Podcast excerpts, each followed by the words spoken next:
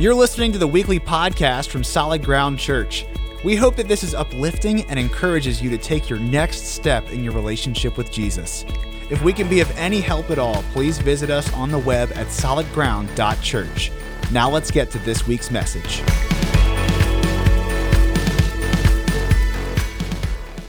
Good morning. If we haven't met, my name is Bert. I'm one of the pastors here. Thanks for getting up. Thanks for spending your Sunday uh, with us this first Sunday of 2022. Yeah, yeah. Okay, sure, great. Uh, it's a little bit weird. Everybody's like, I've been hearing this thing like, oh man, 2022 can't be any worse than 2021. To which I say, hold your tongue. All right, look, we lost Betty White in the fourth quarter. We're just going to keep it quiet. All right, yeah, right? That was awful. So, look, it's not in my notes. I need just to keep moving, but I felt that one. I felt that. So look, here's um, here's where we're going in 2022. Um, I, I want us to, as a church, as we go forward, I want us to become a church, and I feel not just me. I feel like a leading in this. Uh, I want us to become a church that doesn't just believe things, but practices the things that we believe in particular, when like one of our values as a church, we say that we are a church that values being empowered by the Holy Spirit. And we believe that. We, we are we are what's called continuationists. We believe that what we see in the Bible we should expect in the here and now. And what I'd like, what I'd like for us to do is practically live that out. So for instance, if we say that we believe that God heals the sick, and yet we never pray for the sick, do we really believe it? You know, if, if we say that we believe that God speaks and that you can hear him, and yet we don't give you opportunities to maybe learn how he speaks or then uh, discern and, and, and listen for words for, for your life or for the lives of, of others, do we really believe that? And so, where we're going as a church in 2022 is, is we're going to get into what the word says, and we're going to dig into scripture about this so that we become a church that doesn't just believe it, but actually practices it. And so, like, I'll just tell you, like, the series that are coming up, we're going forward, we're going to be studying through the book of First Corinthians because I think that's a very, big prime manual on all that, and, also a response to a lot of abuses of it. And we're going to, after we're done with First Corinthians, we're going to go into the book of Acts and just see it played out in practice. Because because here's what we've got to do. Um, we've got to learn to as a church discern between some things. Mainly and if you're taking notes uh, write this down we want to learn the difference between the bible versus speculation tradition and i'll just say it superstition we want to learn the difference between like, what does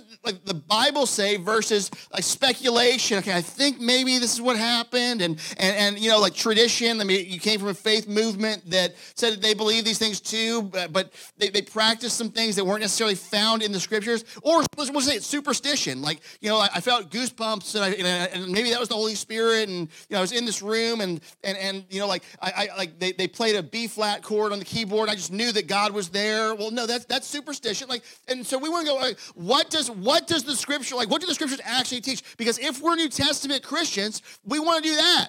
And we don't think that God's word is lacking in anything. We think, okay, listen, if the word is true, then what it says should apply to us. And so to go forward and, and do all of that, we've got to understand something. Because when it comes to this idea of being uh, of living out what we see in the scriptures, unfortunately, there have been some very well-meaning brothers and sisters, and they are our brothers and sisters, who have articulated and created doctrines that, that maybe aren't exactly true or right.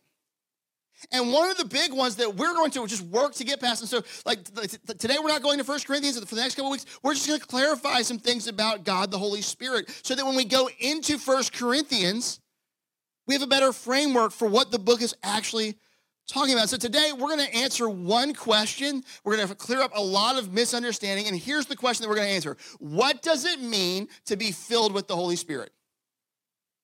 What does that mean? Like, what does that mean to be filled with the Holy Spirit? Because there are different understandings of that. Now, like traditionally through church history, the understanding was when Christians became believers, when Christians like became Jesus followers, that was when you received the Holy Spirit. You, like you were transformed, brought from spiritual death to life. You were saved. Like God began this process called sanctification, where He begins to make you more like Jesus, and He empowered you to be witnesses to the world around you. And we get this from places like Ephesians. Ephesians 1.13 where it says this. Paul writes, in him, talking about uh, God, you also, when you heard the word of truth, the gospel of your salvation, and believed in him, were sealed with the promised Holy Spirit.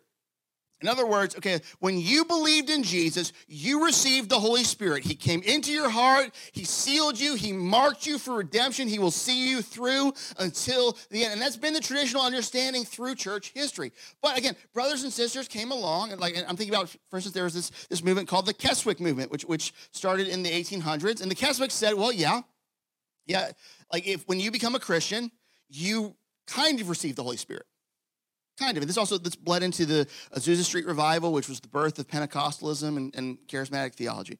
Um, eh, but the Catholics, they said, all right, listen, yes, you, you receive the Holy Spirit kind of, but what you really need is what's called a second blessing. And so, yeah, you get the Holy Spirit to save you, but if you want to be empowered for ministry, if you want to like receive spiritual gifts, or hey, you want to like get that extra measure of power, so that you become more like Jesus and all those things that are entangling, like entangling you fall off, you need this second blessing, which they would call being filled with the Holy Spirit or the baptism of the Holy Spirit. They divided these two things. And so, okay, there's salvation, but here's this other thing you've got to have. And unfortunately, what happens is this maybe you, you come from a, background uh, where that's been your belief, that's been your church's belief. And if you if you have, we're so glad that you're here. And we're, we're probably going to disagree today. I'm probably going to poke at your theology a lot but just know that it's not from anything but a place of love. Like you, we are brothers and sisters in Christ. Okay? But, but here's the problem with that sort of viewpoint. Okay, like you kind of get the Holy Spirit, but, but you need to pray so you get him more. The problem with that is this is that it unintentionally creates first and second tier Christians. Like, like when you say, like some people have the Holy Spirit, but others actually have the fullness of the Holy Spirit. What you're doing is saying, listen, there's some people who are kind of in God, and, it, and it's a surprise if God uses them. But there are others who like that's what you really want. You really want this extra, this second blessing, this bigger thing. And I have seen. Here's why I'm preaching on this because I have seen people really, really hurt by this. And, and, you might go like, "Why are you Bible nerding out right now? Like, talk about my marriage or what? We'll, we'll get there sometime." But like, well, here's why. Here's why. Like, hey, you know, pray for the Lord to, to move, and then your marriage will take care of itself. So anyway, um, here's why we need to talk about this. Um, because seriously, people get burned. I'll give you an example. You know, uh, a bunch of, of our folks and I, we were at a uh, a, a, retreat not too long ago. And, and it was awesome in the retreat. Like we were talking through like getting past shame and unforgiveness and, and hurt and trauma. And, and praise God, like we were just crying snot and it was amazing, right? And I, right in my life. And like, like somebody was like, you know, um, and, and, but the very last session, uh, they showed a video of a speaker, and, and, the speaker said this. He said, "Okay, like we, we, we made such great progress, and so now what we want to do is we want to give you the fullness of the experience of the Holy Spirit. And so we're to pray for the Lord to fill you with the Holy Spirit, and you'll know that He's done that if you. And here's the other catch. This, this is really the defining characteristic of, of Pentecostal theology. You'll speak in tongues." Right, like so. If you're filled with the Holy Spirit, and this is again, this is it comes from the Catholics, but it's it's absolutely articulated in Pentecostal theology. If you're filled with the Holy Spirit, you will speak in tongues. That's, that's how you'll know. And they, they call it, maybe your movie says like this, they call it initial physical evidence, right? And so listen, like, and, and, if you don't speak in tongues, it probably means you haven't been filled with the Holy Spirit. And so here's the speaker, and he's going like, so we're just going to pray, and I'll tell you what, and here's what you do. If, if you're not even sure what to do, why don't you start moving your mouth and making sounds, and we'll just trust that God's going to use it. And first of all, like, what? Like, like, okay, can, can I just say this to somebody who's spoken in tongues for 20 years? Don't work that way. Okay, just heads up. So anyway, um, no, so and so, you know, he says this, and our folks are like, "What do we do?" I'm like, "I don't. Just sit here. I'm not going down there. I don't know what's going on." Right? And, and, and I watched. Uh, there, there, there, was a there was a girl there who's on our team, like who's who just begins like tear up, and she's like, "You know, I've heard this before. Like, like what's wrong with me that God doesn't want to do this in me?" She loves Jesus like crazy, and the answer is there's nothing wrong with her. It's that God gives different gifts to different folks.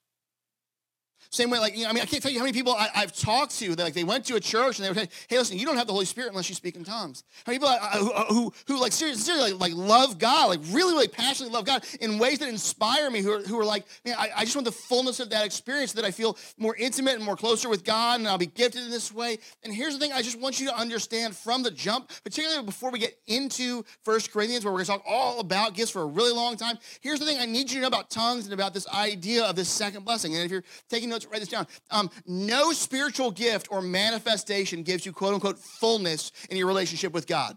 Jesus does that. Okay? No spiritual gift or, or, or manifestation, I mean, I feel God here gives you fullness in your relationship with God. Only Christ does that, and He does it freely. It has nothing to do with what you feel or how you show it to the rest of the world. Because of the shed blood of Christ, you are as in with God as any person can possibly be because He has given His standing with God to you for free by faith. That's the gospel. It's not about you earning anything or drumming something up or like repeating a mantra or working something out. No, only Jesus gives you the fullness of your relationship with God, and it has nothing to do with your own personal righteousness and everything to do with His. Okay, now all that said, now all that said, I want to tell you, like, we're going to dig into a bunch of scripture today, and I'm ripping a guy off.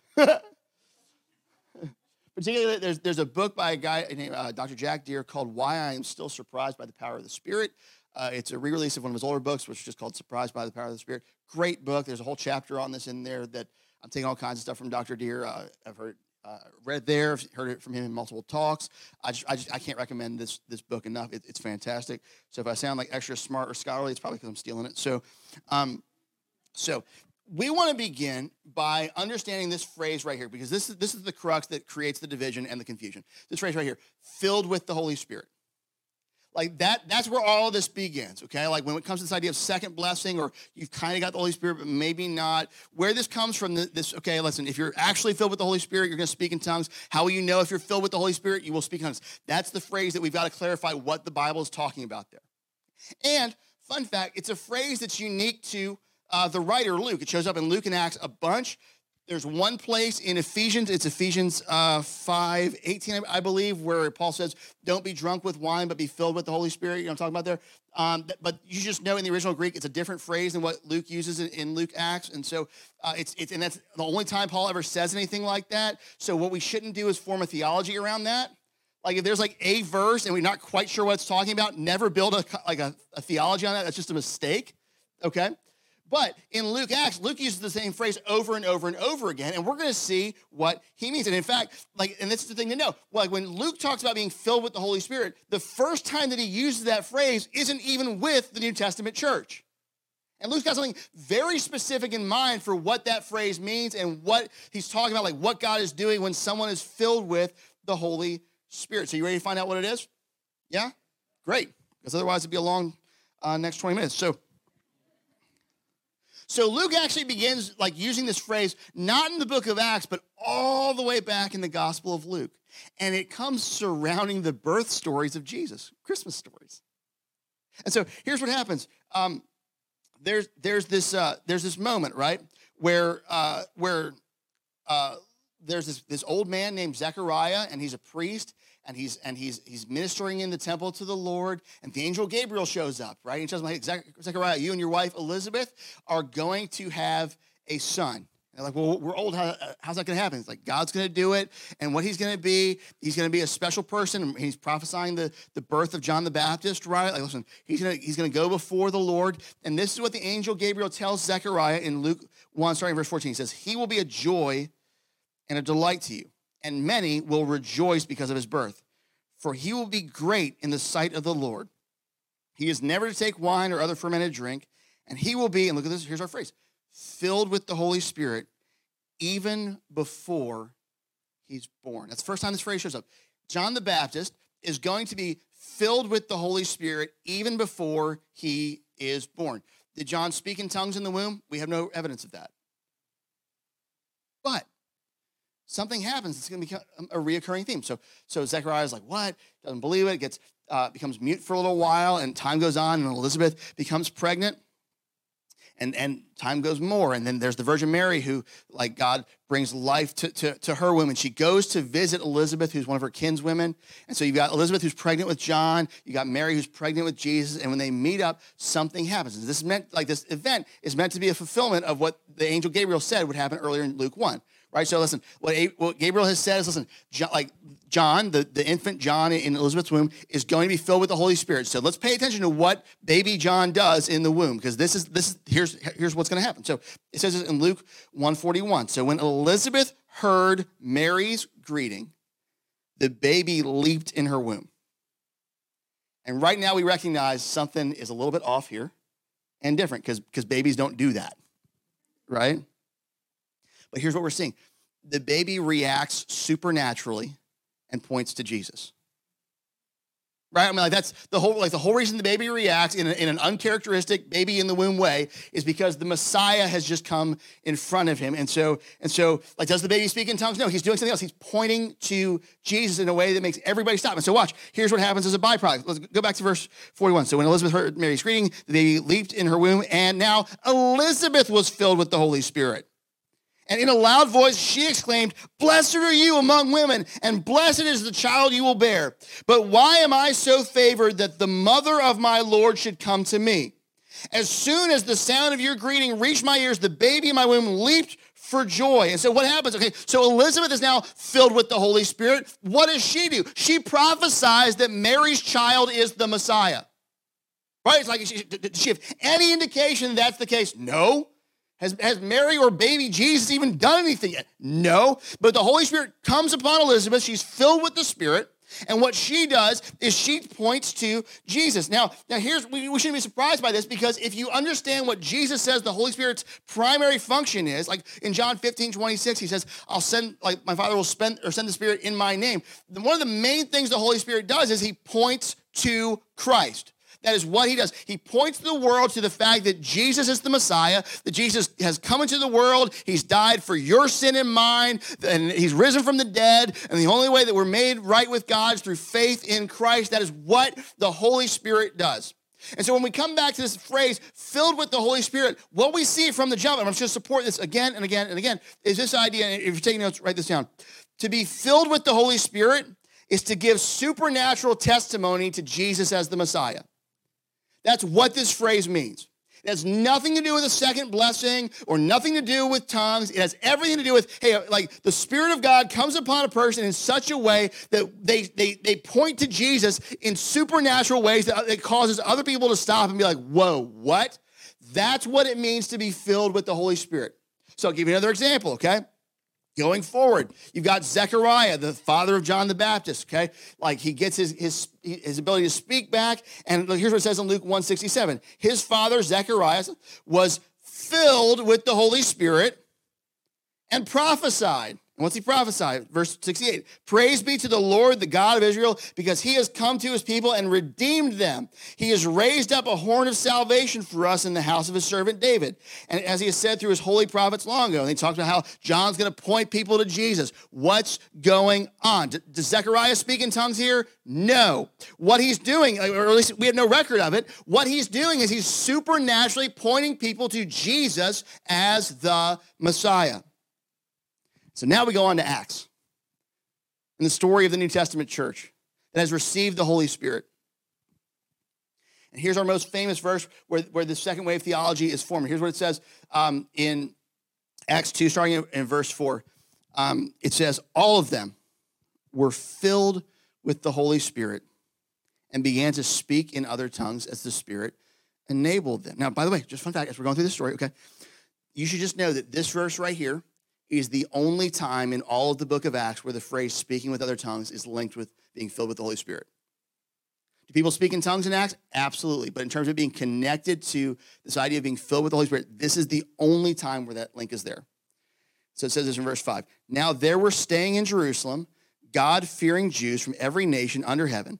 And when they heard a sound, um, sorry, when they, when they heard the sound, uh, a crowd came together in bewilderment because each one heard their own language being spoken. Utterly amazed, they asked, Aren't these uh, who are speaking Galileans? Verse 8. Then how is it that each of us hears them in our own native language? Parthians, Medes, Elamites, residents of Mesopotamia, Judea and Cappadocia, Pontus and Asia, Phrygia and Pamphylia, Egypt and the parts of Libya near Cyrene, visitors from Rome, both Jews and converts to Judaism, Cretans and Arabs. Okay, so hey, so everybody stops. They're speaking in tongues, and people are like, "Why am I hearing these people speak in my in my own language?" Okay, but what's the content of what they're saying? You ready? Here's what it is: We hear them declaring the wonders of our God or of God in our own tongues. So what are they doing? they're supernaturally pointing people to Jesus as the Messiah. Like, what, what are the wonders of God that they're talking about? Well, we know that. Like, we know what it is because later on, Peter preaches the gospel. Like, what we're talking about here is, okay, listen, the Holy Spirit fills the person up. And so they, they can't help but just, they, they proclaim something in a way, or, I mean, can't help isn't the right phrase, but they, they proclaim things in a way that it causes people to stop, marvel, and want to know about this Messiah that they're proclaiming. And this is the thing I want us to understand, okay? And when it comes to this idea of being filled with the Holy Spirit, what we're not talking about is some kind of merit badge or this idea of, of, of like obtaining something. Because what we're going to see is that it's actually, it, it's not a one time thing at all or, or a two time thing. It can be a multiple time thing. So I'll, I'll, give you an example, okay? So we know Peter is, is part of the crew who's filled with the Holy Spirit in Acts chapter 2. Story goes on, right? And uh, one day, Peter and John, they're going into the temple and they see a guy who's a lame beggar, all right? And they say, you know, listen, silver and gold have I none, but such as I have, I give unto you. In the name of Jesus Christ, stand up and walk. The guy stands up and walks, be like, wow, you know. And what happens as a result? Uh, the religious leaders take exception to that because these guys are proclaiming the name of Jesus and they don't believe in Jesus. And so Peter and John go on trial with the very people who killed Jesus. And in Acts 4, when Peter is called to give an account for what he's just done. This is what it says. Then Peter, and look at our phrase, filled with the Holy Spirit,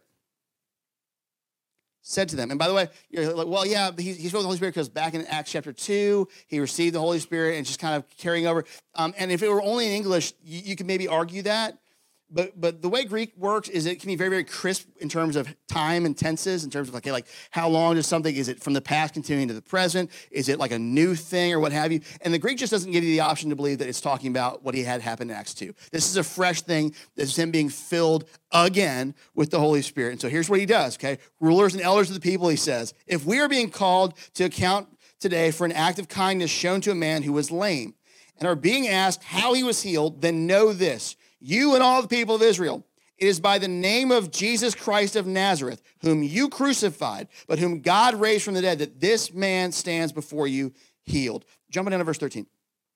So here's so he, Peter proclaims uh, Jesus, and look at what happens. When they saw the courage of Peter and John and realized that they were unschooled, ordinary men. By the way, fun fact: uh, the phrase right here that we that, that we're translating um, is the Greek word idiotes. That's where, that's where, we get our, that's where we get our word idiot from. so, so like basically, they look at Peter and John like these are these are knuckleheads. Like we know these guys, right? Okay, uh, but they but look, it says they were astonished, and they took note that these men had been with Jesus. But since they could see the man who, was, who had been healed standing there with them, there was nothing they could say. So, so what happens? Peter's filled with the Holy Spirit, and he schools religious leaders in a way that they stop and they go like, all right, what, what does this guy believe? And people see it. They're like, okay, like we know these. What? What is that? It's a supernatural pointing to Jesus as the Messiah. Okay. So, well, and the other thing just to remember, okay, what does that tell us? Like, what does this tell us about being filled with the Holy Spirit? Okay. It tells us that it's repeatable.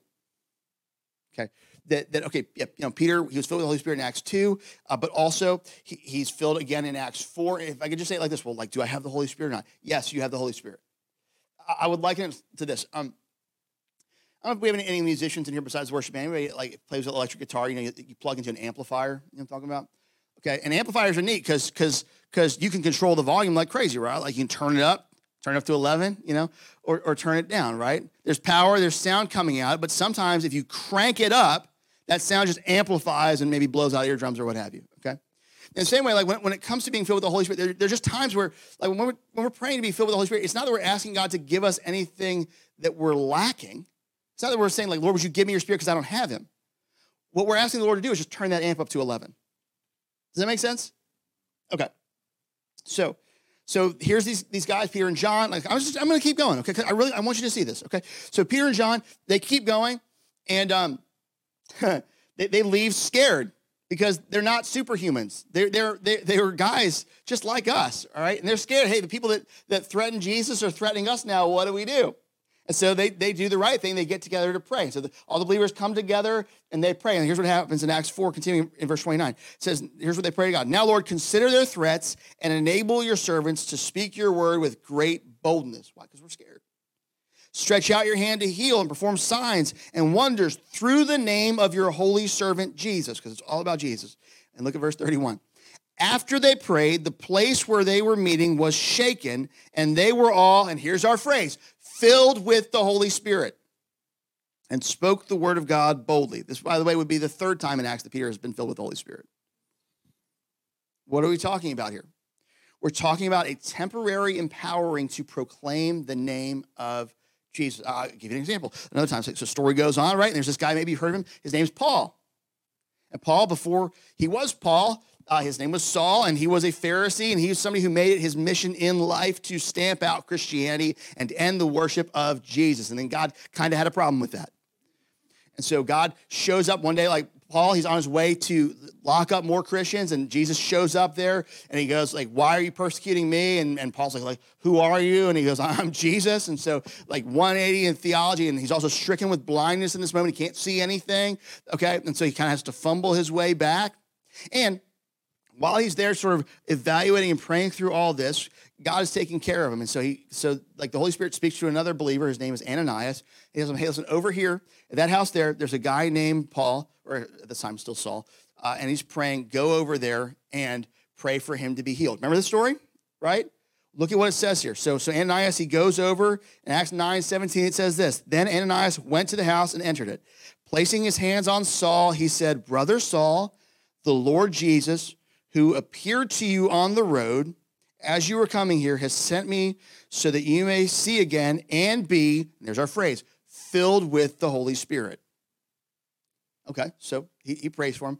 And, and, and what happens? Well, the, the, scales fall off. What's the manifestation? Like, what's the application of it? Like, that Luke gives as a result of Paul being filled with the Holy Spirit. Very, like, it, the chapter tells us, verse 20. So, like, he leaves there and says, uh, at, uh, Acts 9 20, at once he began to preach in synagogues that Jesus is the Son of God.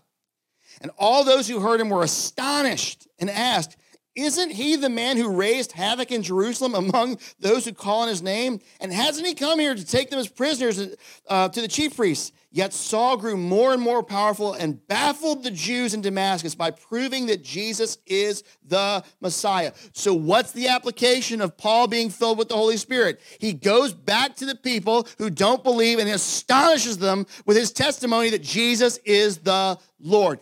That's what it means to be filled with the Holy Spirit.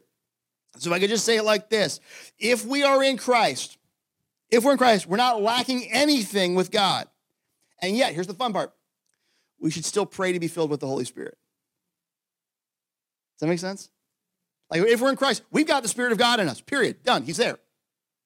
And yet, I mean, like, I mean, like Paul's abundantly clear on this in Romans. Hey, like you can't, you can't be in Christ without the Spirit of God. Okay, and yet we should still ask the Lord to be filled with the Holy Spirit, that He would just crank that amp up to 11 and use us to supernaturally proclaim the name of Jesus to the lost. Now, here's the pushback, because I know I've been there. Like maybe maybe you have you have viewed this idea of being filled with the Holy Spirit completely different, and you took this different viewpoint of like no, like being filled with the Holy Spirit is it's a subsequent thing to salvation, and when you're filled with the Holy Spirit, you're going to speak in tongues. And again, I would say we're brothers and sisters in the Lord, and and you, you are probably an amazing Christian. I'm not doubting your faith or sincerity. I just want to be clear on that. I've known wonderful, wonderful men and women of God who are men and women of integrity who motivate and inspire me, who completely disagree with me about this, and that's okay. But I've also been one of those people, maybe not the motivating me part, but like the, but, but like the, the, okay, I've believed that, okay, no, like I, I used to have this, this theology of, okay, like being filled with the Holy Spirit is subsequent to salvation. And there are about three stories in the book of Acts that I would use to, to justify that viewpoint. And maybe that's where you are too, okay? So I'm going to bring up those stories, and then I'm going to tell you why they don't mean what you think they mean. Okay? So here's the first one, all right? So, first one is this there's a story of some Samaritan converts coming to Christ, but they don't receive the Holy Spirit when they believe.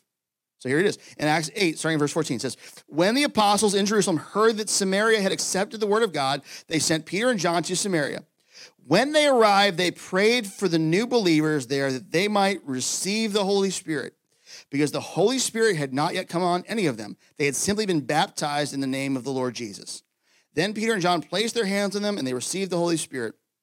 Did they speak in tongues? And I mean, the text doesn't say it, but, but probably. I mean, there's probably some physical manifestation to show that, that they had them or that they had him. So, so, so what's going on? Um, to, to understand this, you kind of have to know a little bit of first century and, and ancient Israelite history. Um, so here's the deal. Here's the, here's the background of the Samaritans. Um, the Samaritans, uh, the Jews and the Samaritans did not get along. And the reason they didn't was this. Back, you know, I don't know if you were here during the Christmas series when we talked about like Israelite history going up to Christmas, or, or yeah, basically up to Christmas. Uh, but something that happened about 722 BC, there was this group called the Assyrians. They, they invaded uh, the, uh, the, the, kingdom of Israel, carried people off into captivity. Uh, and, and one of the things that the Assyrians did was they left people in Israel to say, hey, listen, like we're going to sort of be like uh, pioneers or, or, uh, or sojourners. They're going to stay here. And the people who stayed there intermarried with the, the, the Jewish people uh, who, who were left, who weren't carried off into captivity. They produced kids, and these kids became the Samaritans. They were sort of half Jewish, half Assyrian, or half Gentile. And, and, and the, the thing with them was, um, the reason they and the Israelites didn't get along was they both kind of did crappy things to each other. Like throughout uh, history. Like at one point, the, the, the, Israelites they want to rebuild the temple, and um, and the Samaritans come like, "Well, help!" They're like, "No, thank you, half blood. Like you stay over there." Like it's it's it's it's it's mean. But the other thing that like the Samaritans pushed back on it was they went, "Listen, okay, well if that's how you're going to be, then we're going to create our own religion in the worship of the Lord." So you guys have your temple over there. We're going to set up our own temple, our the true temple on our mountain over here. And on top of that, you guys believe all this like that Bible stuff. We're going to cut so much from your Bible. And so what they did was they cut all these books from the Old Testament out of their canon of scripture. Said those aren't inspired, but here, like these five are. This is like what we're going to believe. And so you have Samaritans who basically goes, we're going to do spirituality, but we're going to do it on our terms. We're not going to be united with the Jewish people. We're not going to be one family. No, no, no. Like we'll believe in the Lord, but only as far as He is our Lord. And so when you come to like the book of Acts, first of all, it's shocking that the New Testament believers, like that God has done something in this completely Jewish group, that they would even go to the Samaritans. But the second thing is this when like the reason that God withholds giving them the Holy Spirit is what he's telling us listen, you're one family now. Until you embrace these guys and their teaching and their authority, until you embrace the gospel they're proclaiming to you, like and you, you can't be on your own anymore. This is gonna have to be you guys together.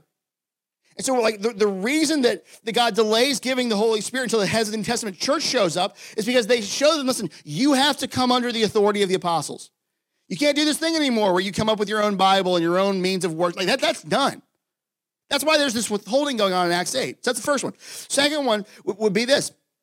Um, the, like, so, you know, the, the New Testament church, they kind of get that God wants to go bigger than just Israelites, but there's a real shocker later on because it turns out God wants to bring the gospel to Gentiles, which is every person who isn't Jewish, which is us. Okay, so so what happens is there's there's this uh, there's this uh, Roman guy, uh, a general, I believe, named Cornelius, um, who believes in God and and an angel shows up and tells like send for a guy named Peter so he can tell you how to be saved. And so you know Peter has a vision and God's like you need to go down there and Peter's like what you know and so so Peter like sort of begrudgingly goes with uh, these people who bring him to Cornelius and and he tells them the gospel. And here's what it says in Acts 10 starting verse 44 it says while Peter was still speaking these words the Holy Spirit came upon all who heard the message. The circumcised believers who had come with Peter were astonished that the gift of the Holy Spirit had been poured out even on Gentiles. That's kind of stings. For they heard them speaking in tongues and praising God. Now, does the phrase filled with the Holy Spirit show up here? No. But why is it that they speak in tongues when they receive the Holy Spirit right here? To show that it's not a second rate salvation. That they've received the same salvation as the Jewish people. That's, why they're like, they're like, well, can we can anybody stop them from being baptized? You know? And, and that's the idea here. Like, and you should just notice, like, the reason there's such a supernatural physical manifestation in that moment, just, just among believers, is this. Um, like, it is so out of left field for the for the, the, the, heads of the early church that Gentiles would convert. They actually had to have a special council about what to do with them. Like, they don't know. So that's the second one. Third one would be this. Again, you know, if you're sort of this like, no, but like being filled with the Holy Spirit is a separate thing from salvation. There's one other story you're going to bring up, I think, in Acts. This is the one that I used to bring up. Acts 19, there comes this point where, where Paul encounters some disciples of, of, either John the Baptist or maybe just beginnings of Christians. And here's what it says. It says uh, in Acts 19, 1, there, he talking about Paul, found some disciples and asked them, Did you receive the Holy Spirit when you believed? Now, quick, quick note, by the way. According to this, when is Paul's expectation that they're going to receive the Holy Spirit? When they believe, yeah. I mean, that, like that's that's clearly what he that's, that's what he's expecting to happen. I mean, that's just a fun little side tidbit that Paul doesn't seem to have this theology of, okay, I believe, and then later on I get the Holy Spirit in the actual, real, better way. Like, no, like, did you get the Holy Spirit when you believed? Now look at their response. They said, no, we've not even heard that there was a Holy Spirit. So Paul asked, well, then what, what baptism did you receive? John's baptism, they replied. So Paul said, John's baptism was a baptism of repentance. He told the people to believe in the one coming after him, that is, in Jesus. And on hearing this, they were baptized in the name of the Lord Jesus. And when Paul placed his hands on them, the Holy Spirit came upon them, and they spoke in tongues and prophesied. There were about 12 men in all. Okay. So, so what happened when they received the Holy Spirit? Well, here's this physical manifestation as they're brought into the family. What's the idea? The idea is this that up until that moment, these guys have received a half gospel they don't even know that, that, that there is a Holy Spirit. They don't even know about being baptized in the name of Jesus, which makes you like, like which is you identifying yourself with the family of God, being part of God's people, the body of Christ. Which, by the way, fun fact for you. Um, if the way that God testifies to being plugged into the family of God is showing supernatural testimony of, hey, like when they did that, when they said, okay, I'm going to be part of the body of Christ, they prophesy and speak in tongues, maybe, just maybe, we're not meant to do this alone. Just gonna put that out there. Like, like one of, one of the, the worst things you can do for your spiritual life is isolate, cut yourself off from a body of believers, make sure that nobody knows you. Um, because you are meant to be in this together. We are the body of Christ, and the body of Christ has different gifts and different functions, and all this work together to glorify the name of Jesus and reach this community. And what you do when you isolate yourself is you kill your spirituality, you become stagnant. But back to this story. What's happened? Well, they received the Holy Spirit because now they understand. I mean, I just can't stress this enough. They are so not Christians, they haven't even been baptized in the name of Jesus. All they've known about is John the Baptist. So, well, of, of course they receive the Holy Spirit after they've kind of believed, but not quite. I mean, that, that just makes sense to me. Okay, so all of that stuff said, all of that said, what does it mean to be filled with the Holy Spirit as we go forward? Being filled with the Holy Spirit is not a merit badge. It's not a second thing for the rest of your life. Let me just say this too, okay? If you're looking for a quick fix to your heart and salvation, you underestimate the permanence of the power of God. So, like, if you believe, okay, I'll just pray so that God will instantly cure all my ills, like Popeye with spinach, you don't understand that you never, just pastor speaking, can I tell you this? You never reach a point where the Christian life just becomes easy forever. That doesn't happen. Like you're gonna, you're gonna have to crucify your flesh. You're gonna like you're gonna go through highs and lows. And the cool thing is, and we'll see this uh, as we go forward, um, is that God is working all things together to form you perfectly. Like if you believe that Jesus is the Messiah, that He died for your sin and rose from the dead, if you've handed your life over to Him, you, you can't do that without the Holy Spirit. And here's the really neat thing that doesn't mean that we still shouldn't pray to be filled with the Holy Spirit. Why? Because it's not a salvation thing, it's not a merit badge. It's an asking to be used by God thing. So, how about church? As we wrap up today, how about we pray to be filled by the Holy Spirit? And I'll tell you what, tonight when we gather for prayer night, we're going to pray to be filled with the Holy Spirit. And let's just see what God does through us. So, every head bowed, every eye closed. Lord Jesus, we thank you. We thank you. We thank you. Oh, Lord because you love your kids. Somebody today, just, just hear these words. You're not second rate. Or the one who thought, oh man, like there's people that God likes and people that God wants to use, and then there's me. No. You're not second tier. He loves you. He's inviting you into relationship with him because the point isn't spiritual gifts, the point is friendship with Jesus. And he wants that friendship with you. He desires it. He loves you. Lord, as a people, we still, with that in mind, we ask you to fill us with the Holy Spirit, to proclaim the name of Jesus in this dark world, to bring lost people who you have not forgotten about to know you. Lord, fill us with the Holy Spirit so that the name of Jesus may be glorified out there we love you. We praise you. We thank you for that. While we're still praying, hey, um, I, I just want to give you this invitation. If you would say that you have no relationship with God, maybe you were a believer before and you want to come back, or maybe this is just brand new to you. Maybe you've been religious. I don't know, but you would just say, man, you know, I don't think I know Jesus. Um, I want you to know that you can.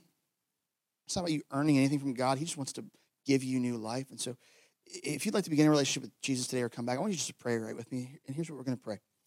We're going to pray, Heavenly Father, thank you for loving me. Lord, I'm sorry for my sin. I turn from it and I turn to you.